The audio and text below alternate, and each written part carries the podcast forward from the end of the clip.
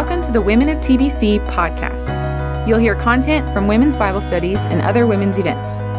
For more information, visit templebiblechurch.org. Good morning, everyone. I want to invite everyone to take a seat.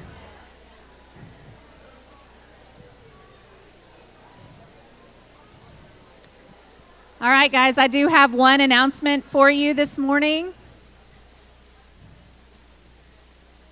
I want to let you know again that we have an event coming up on October 15th. It's Saturday morning. It's a couple of weeks away. It'll be here in this room. And we're calling it a mentoring workshop and mixer. So that means if you have ever been interested in mentoring another woman in our church family or being mentored by another woman in our church family, this event is for you. We're going to be talking about what that means, what it means to mentor, what it doesn't mean. We're going to contrast how mentoring is different than discipleship making or disciple making. Mentoring is one way to make disciples. It's not the only way. So those are the kind we're going to do some instruction in those regards. And then we're going to have a time of just getting to know women. We're going to have a lot of college girls here, and I'd love for as many of you to come as possible, so that we're going to take some time to get to know one another in the hopes that mentoring relationships will form naturally when you connect with another person. So this event is October 15th, and we're starting to share the registration everywhere. It's $10. It covers a book and lunch, so it's a deal. So I hope some of you will be able to come to that.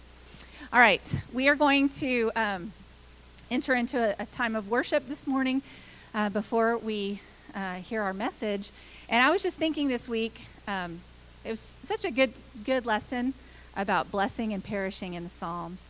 And that word perishing just kept playing over and over in my mind as I was thinking about what we could sing today. And there's an old hymn that I really love. Maybe some of you have sung it before, and it's called "Rescue the Perishing." And I want to sing it today, a totally different tune than you probably grew up singing it. So we're going to sing it, but I want you to focus on the words. Because when we start contrasting blessing and perishing, I think we sometimes can lose the fact that we were all perishing, but for the grace of God in our life to open our eyes and to draw us to Christ. And we want to be so mindful that that's where we were, and that's where many people are, and that God is calling us to be a light for Christ. So that's what these words say. I just love this version because it has a lot of four-part harmony, which I love. So let's stand up. So you might want to just listen to the tune a little bit as we start. Sing as you're able to join in. But we're going to start by reciting Proverbs 3, 5, and 6, and then we'll sing together. Trust in the Lord with all your heart, and do not lean on your own understanding. In all your ways, acknowledge him, and he will make straight your paths. Rescue the perishing, care for the dying, snatch them in pity from sin and the grave. We bore the erring ones, lift up the fallen, tell them of Jesus, the mighty to save. Though they are slighting him, still he is waiting, waiting the penitent child to receive. Plead with them earnestly, plead with them gently. He will forgive if they only believe. Rescue the perishing, care for the dying. Jesus is merciful, Jesus will save.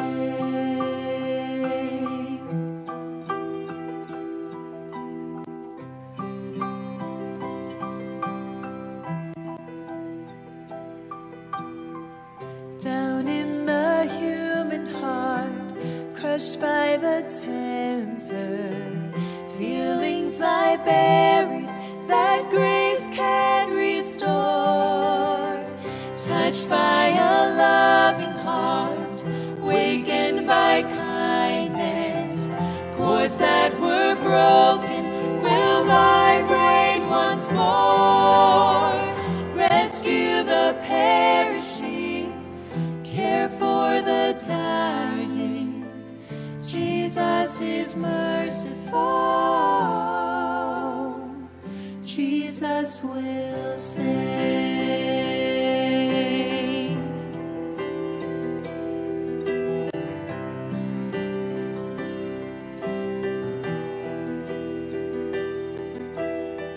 Rescue the perishing, duty demands it. Strength for thy labor, the Lord will provide. Back to the narrow way, patiently win them. Tell the poor wanderer, a Savior has died.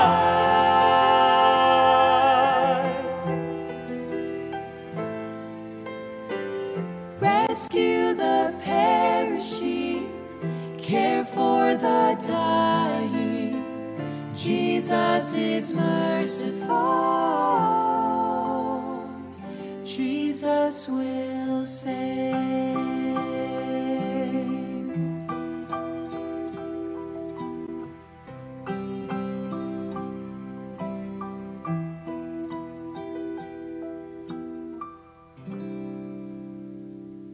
Stay standing.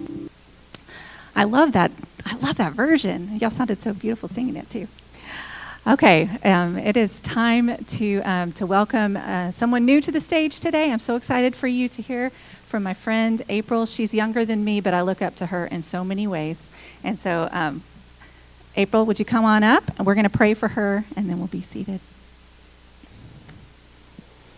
Join me. God, we're so thankful that we have... Jesus is our Savior and is our friend, is our companion, our guide.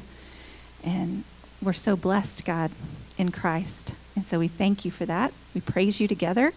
We ask you to help our sister April, that you would give her the words that you have put on her heart to share with us. And God, we pray that we would hear from you more than anyone else, and that you would convict us and that you would challenge us.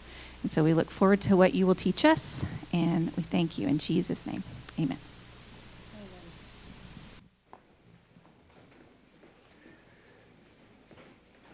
Good morning. Like Amy said, my name is April Rondo. My husband Brian and I have been here at TBC for about 12 years. We moved here for his job in 2010, and I have to admit I cried all the way here. But we've really grown to love it, and TBC was the first church that we visited here, and we loved it so much that we never left. Here is a picture of my family. We have two beautiful daughters. Maddie is 9 and in 4th grade, and Shelby is 7 and in 2nd grade, both at Academy Elementary. Often when moms meet a new fellow mom for the first time, the first question we ask are, how many kids do you have? Which is when I share about my two daughters, but then I pause and say, and we foster, because I feel like I lay claim to our last foster child. Her name is Lizzie. The picture here on the left is the day that we welcomed her into our family. That morning, I dropped my two girls off at school, and I went to work just like any other day. And within a 2-hour period, we heard about Sweet Lizzie, accepted her as a placement into our home, and then I picked up the girls, and as Maddie climbed in the car, she said, "You got us a baby?" And I said, "Well, she's not for you, but yes, she is now a part of our family." She's super sweet. The other picture there is a current picture. She just turned 2. She returned to live home with her dad just before turning a year old last August, But we've been lucky enough to get to welcome her back into our home many weekends for overnight visits. So now that she's two, we call her Busy Lizzie because she is very busy. Sometimes her dad will call to arrange pickup or drop off of Lizzie, and my husband will be like, "Who was that on the phone?" And I just smile and say, "Oh, that was my other baby daddy." But I just wanted to share about how we came to foster, because Amy's asked us this semester to share our why. And I want to start with saying that Brian and I never really considered fostering before. It wasn't something that we grew up considering or even felt a calling on our life early in our marriage. It just wasn't really on our radar. But one Sunday in January of 2016, we came to church as a family, and maybe it looked a little more like a circus. Shelby was 1.5 years old, and Maddie was 3.5. It was a Sanctity of Life Sunday and the anniversary of Roe versus Wade.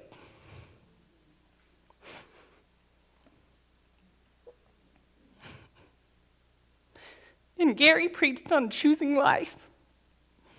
Sorry, y'all.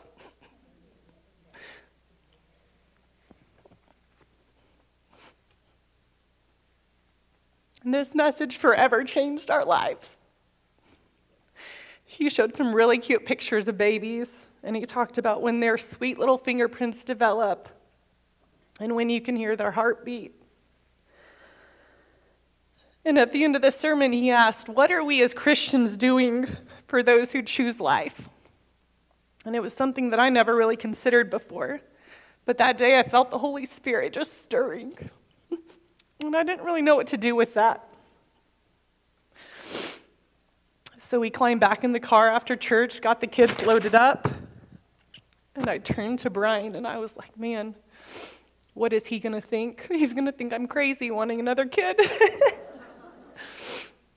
But I just confessed. I said, I don't know that we're done having children.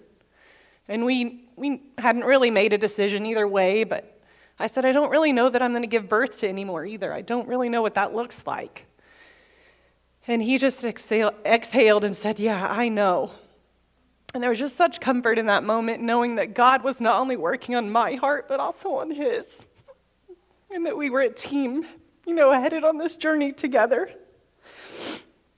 But we just sat in those feelings a while. We prayed a lot about it. And our families thought we were a little bit crazy because we still had littles. But I stand before you today. We just opened our home to our next placement, our 7th so far, and we'll be getting a call any day, I'm sure. But I just wanted to share that, as maybe some of you in here may be thinking about fostering, and I'd love to talk with you about more what that's looked like for us. It's not easy, but it is incredibly rewarding. Or maybe the Holy Spirit's kind of leading you in a different direction, and I would just encourage you to be obedient to that. As scary as this journey has been at times, it's been so sweet to see some of the confirmations that God's given us, that we are right where we need to be. Sometimes Brian and I will look at each other kind of blankly or kind of throw our hands up, and it's like, well, I don't know what we're doing, but here we go again. There are times that we've debated closing our home to foster children because we wonder, are we traumatizing our girls every time we send one of these kiddos home? And we're all in tears. But it's always our girls a few days later that are like, when is our next foster child coming? And so we're like, nope. We're gonna do this again, as long as God calls us to it.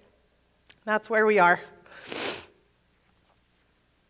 The text today was Psalms 1, and I know we looked at it extensively in the book with Nancy, but there are some things that I think spoke to me directly that I really wanted to share with you guys. The first word of the text was blessed. I never really knew the real meaning of this word, as it's used so often here in the South, right? Bless her heart. Or how are you today? Oh, I'm blessed. We don't really know what we're saying necessarily. And the world often measures blessedness with pleasant situations or physical things. But the Bible defines it quite differently. Nancy shared how it isn't dependent on events or situations, but it's based on the joy found in one's relationship with God. When I learned this, these two definitions couldn't be more different. We aren't called to a life of comfort and ease, but to serve the one true God by laying down our life for our brothers and sisters in Christ. So I ask you this morning, when have you felt the most biblically blessed? I'll be honest, for me, it's stuck in uncomfortable situations that God's called me to. I've been in the terrible twos for about 6 years now, between our own two children, 3 consecutive 2-year-old foster placements, and again, Lizzie just turned 2. But in the midst of all the tantrums, some of which are my own, I found ultimate comfort in knowing that I'm right where God has called me to be in these difficult situations. One of the best side effects of sharing the fact that we foster with new people we meet for the first time is that it allows me to share Christ as my why. I cannot share my why without telling people this is how God is moving in our family. People often want to praise us for the good that we're doing. We always roll our eyes at this and are like, if you only knew. And we try to redirect the praise and honor to God. I am just a sinner saved by grace, trying to be obedient in the way that God's leading us. So let's read the text together. Blessed is the one who does not walk in step with the wicked, or stand in the way that sinners take, or sit in the company of mockers, but whose delight is in the law of the Lord, and who meditates on his law day and night. That person is like a tree planted by streams of water, which yield fruit in season, and whose leaf does not wither. Whatever they do prospers. Not so the wicked. They are like chaff that the wind blows away. Therefore the wicked will not stand in the judgment, nor sinners in the assembly of the righteous. For the Lord watches over the way of the righteous, but the way of the wicked leads to destruction. Verse 1 we saw warns us of the community not to keep. We are instructed not to do life with the wicked, unrepentant sinners, and mockers, which leaves believers as the targeted community for us. But before we get too proud that we aren't the wicked, we have to remember we are the wicked. We're only covered in the grace and blood of Christ. Here at TBC, community is a core value. And I never really experienced true community until we formed a small group in our neighborhood during my husband's residency. There were 6 couples that we did life with. We started off with 10 adults and 2 children, and we grew quickly to 12 adults and over 14 kids. Over the next 4 years, these people became like family. We shared the birth of most of our children, the death of parents, miscarriages, surgical recoveries, infertility, postpartum depression, marriage struggles, and oh so much more. These families have stood in the gap for me and pointed me to Christ time and time again like I had never been before. Just like in the text, you see the relationship moving from a casual walking to standing and then to sitting, which is incredibly intentional. It took time to build community, and even more importantly, it took vulnerability. I love this quote from Brené Brown, who does extensive research on vulnerability.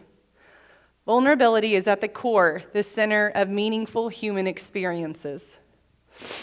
You see, I never really experienced a deep level of community before because I wasn't willing to be that vulnerable. My natural instinct isn't to share my weaknesses and my struggles. I more try to hide them. This year, I've also been reading and listening to the Bible recap with Tara Lee Cobble, who's a huge proponent of small groups as well. And she says, here we lead with our junk. And I thought, man, what a great way to express vulnerability. Often when meeting new people, we're naturally a little guarded. But you know that at some point, there's that woman that you met, right? And she clearly leads with her junk. And you just automatically relax and feel more comfortable sharing things maybe you naturally wouldn't. Because there's this shared understanding that neither one of you really have it all together, right? And that's okay. I also relate community to fostering, because if you've ever heard Katie McRae speak at a foster interest meeting, She encourages you to build a team of support. The average foster family only fosters once, and this is because of a lack of community and support. This stat literally blows my mind because it is so much work to get certified to foster. So if you feel called, I would encourage you to find a family, a foster family, that you can support in some way. There are many in our body, many in the community, and foster love has made it so easy to serve these kiddos. From buying diapers, to babysitting, to financial support, everyone can do something, right, Katie? Everyone. All of you. I think building your team is not only important in fostering, but in life in general. I know personally, if I don't have women encouraging me in Scripture, and checking in to see how my walk with the Lord is, and keeping me accountable, I will fall back into my sinful ways and my selfish heart so quickly. Jeremiah 17:9 explains that the heart is deceitful above all things and desperately wicked. Who can know it? I hope today in sharing the role that community has played in my life encourages you to find a small group if you haven't already. But what does the Bible say about community? In Galatians 6:2, we are called to carry each other's burdens, and in this way you will fulfill the law of Christ. Ecclesiastes 4:9 and 10 says, two are better than one because they have a good return for their labor. If either of them falls down, one can help the other up. But pity anyone who falls and has no one to help them up. Proverbs 17:17 says, a friend loves at all times, and a brother is born at a time of adversity. This adversity looks so different in different seasons of life. Maybe for young women in the room, it's school or work. Maybe it's navigating new motherhood with tiny babies or young children, or even transitioning to the empty nest. I loved when we first started this semester, seeing some of you more experienced moms sharing your tears over dropping your babies off at college. It was so sweet. Proverbs 27:17 says, as iron sharpens iron, so one person sharpens another, which is what we're doing in this room, right? Gathering each week, digging into the Word, learning from each other, and keeping each other accountable and encouraged. I remember in the midst of a hard placement, when I was worn out, a friend dropped off a little gift bag on my front porch, and in it contained some chocolate, a bag of bath salts, a bottle of wine, and a frame with this verse on it. Let us not become weary of doing good, for at the proper time we will reap a harvest if we do not give up. Galatians 6:9. And I just felt so encouraged just by that one little scripture, the one little act. Hebrews 10:24 and 25 says, and let us consider how we may spur one another on toward love and good deeds, not giving up meeting together as some are in the habit of doing, but encouraging one another, and all the more as you see the day approaching. And if you remember in Acts, we studied recently, after Pentecost, you saw the early church meeting together, worshiping together, eating together. They sold their possessions to meet each other's needs. Next, we move into verse 2, which seems to answer another why for us. Why are we here in this room studying the Word together? This verse tells us that in order to be blessed, we will delight in the law of the Lord and meditate on it day and night. Sanctification is a process, but we have to do the work of digging in order to follow it. Joshua tells us in chapter 1, verse 8, to study this book of instruction continually, to meditate on it day and night, so that you'll be able to obey everything written in it. Only then will you prosper and succeed in all you do. I don't know about you, but I don't always find myself waking up delighting in the Scriptures. But I do my best to be consistent, to be in the Word daily. Because the more that I read, the more that I rest in His Word and in His promises. And He calms my angst, He relieves my worries, and gives me more of an eternal perspective, often shrinking my problems down to size. I was recently working with the girls on their memory verse on the way to school, and Maddie asked, why do we need to memorize these verses if I know I can go find them in the Bible? And I told her, so that you hide God's word in your heart. We're instructed to do that. And so that when you hear a lie, you know it because the truth is hidden. Psalms 119:11 says, I've hidden your word in my heart that I might not sin against you. And in verse 105, it says, your word is a lamp unto my feet and a light unto my path. Verse 3 then transitions to the consequences of our choices. Choosing Jesus and the righteous path is described here. That person is like a tree planted by streams of water, which yields its fruit in season, whose leaf does not wither, whatever they do prospers. This tree was planted in its location with intention. It didn't just wildly grow there. It was planted near these streams of life-giving water so it could flourish. Jeremiah 17:7-8 expresses this as well. But blessed is the one who trusts in the Lord, whose confidence is in him. They will be like a tree planted by the water that sends out roots by the stream. I love this part. It does not fear when heat comes. Its leaves are always green, and it has no worries in a year of drought, and never fails to bear fruit. I love the confidence that this verse exudes, lacking any fear of any situation that may come. John 4:14 says, but whoever drinks of the water that I will give him shall never thirst. But the water I give him will become in him a well of water springing up to eternal life. Not only will we be satisfied, but a source of the water that he has given to us. Later in John, Jesus stood and said in a loud voice, let anyone who is thirsty come to me and drink. Whoever believes in me, as Scripture has said, rivers of living water will flow from within them. Jesus is referred to as the living water, and all good things are from him. He provides us with all the nourishment we need to grow into strong believers, sharing his goodness with others. This is not a promise of health, wealth, and happiness. But when you're in the Word and in Christ, your definition of prosperity begins to align with God's will, and your desires become like his. You die to your flesh, and the ultimate picture of prosperity is eternity in heaven with God, which is what we've already been promised. There are many times in our lives when it seems like the wicked may be prospering.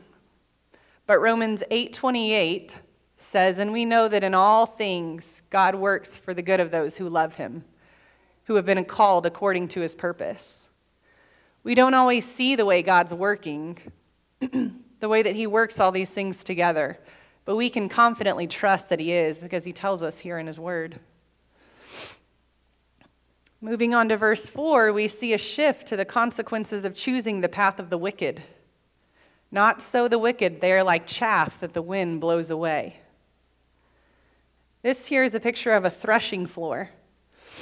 The grain would be spread out all over the threshing floor, and people or animals would stomp on it to separate the grain from the husks. Then they would throw a huge pile up in the air with a pitchfork, and the chaff would just blow off to the side, and the grain would fall there at the winnower's feet. The chaff was easily broken. It's fragile, it's useless, dead, weak, and has no direction. The author shows quite a difference between the chaff and the tree. The tree was planted with intention by streams of water. It had a life source. It was yielding fruit. It was strong and had deep roots and healthy leaves. Verse 5 goes on to further explain the consequences for the wicked. Therefore, the wicked will not stand in judgment, nor sinners in the assembly of the righteous. I enjoyed reading Charles Spurgeon kind of take this into his own words. He said, no sooner can a fish live upon a tree than the wicked in paradise. It was just completely impossible. In Corinthians 5:10, it says, for we must appear before the judgment seat of Christ, so that each of us may receive what is due for the things done while in the body, whether good or bad. We've either been covered in Jesus' blood and have been made into a new creature and are welcomed into heaven, or we try to stand on our own merit And we fall short every time and are condemned to hell. If we choose Jesus, the text tells us, the Lord will watch over the way of the righteous, but the way of the wicked leads to destruction. This same idea is mentioned in Job 23:10. But he knows the way that I take. When he tested me, and I will come forth as gold. Proverbs 15:9 says, the way of the wicked is an abomination to the Lord, but he loves the one who pursues righteousness. Now, God watching over our way doesn't mean he'll lead us away from all trials. In fact, we know he assures us that we will have them. In James 1:2, he says, consider it pure joy, my brothers and sisters, whenever you face trials of many kind, because you know the testing of your faith produces perseverance. We know that in these trials that God's going to direct us. He's going to lead us and guide us, as it tells us also in our memory verse that we just recited. Trust in the Lord with all your heart and lean not on your own understanding, but in all your ways submit to him, and he will make your path straight.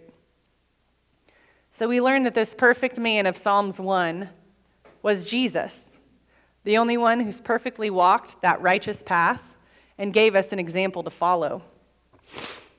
I don't often take mantras from Disney movies, but I do find myself repeating Anna's line from Frozen 2 when I feel like I've just lost my way and I don't know what to do next. Just do the next right thing. Continue on the way of righteousness that God has set before you. Likely, none of what I shared today out of Psalms 1 is new to you, but I challenge you to re-examine your path and make the necessary course corrections, and allow God to direct your next steps.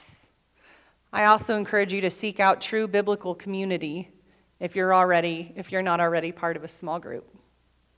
Let's close in prayer. God, I thank you for these women who've gathered today to study your word, seeking wisdom in the Psalms. I thank you for direction in our lives and the forgiveness and grace you offer when we fall short. I pray that we leave here and are led to action as you call us to be doers of the word in James. So please lead us and guide us in your will. In your name we pray. Amen. Y'all help me thank April for such a great job. I'm going to encourage you to come hug her neck before she leaves today.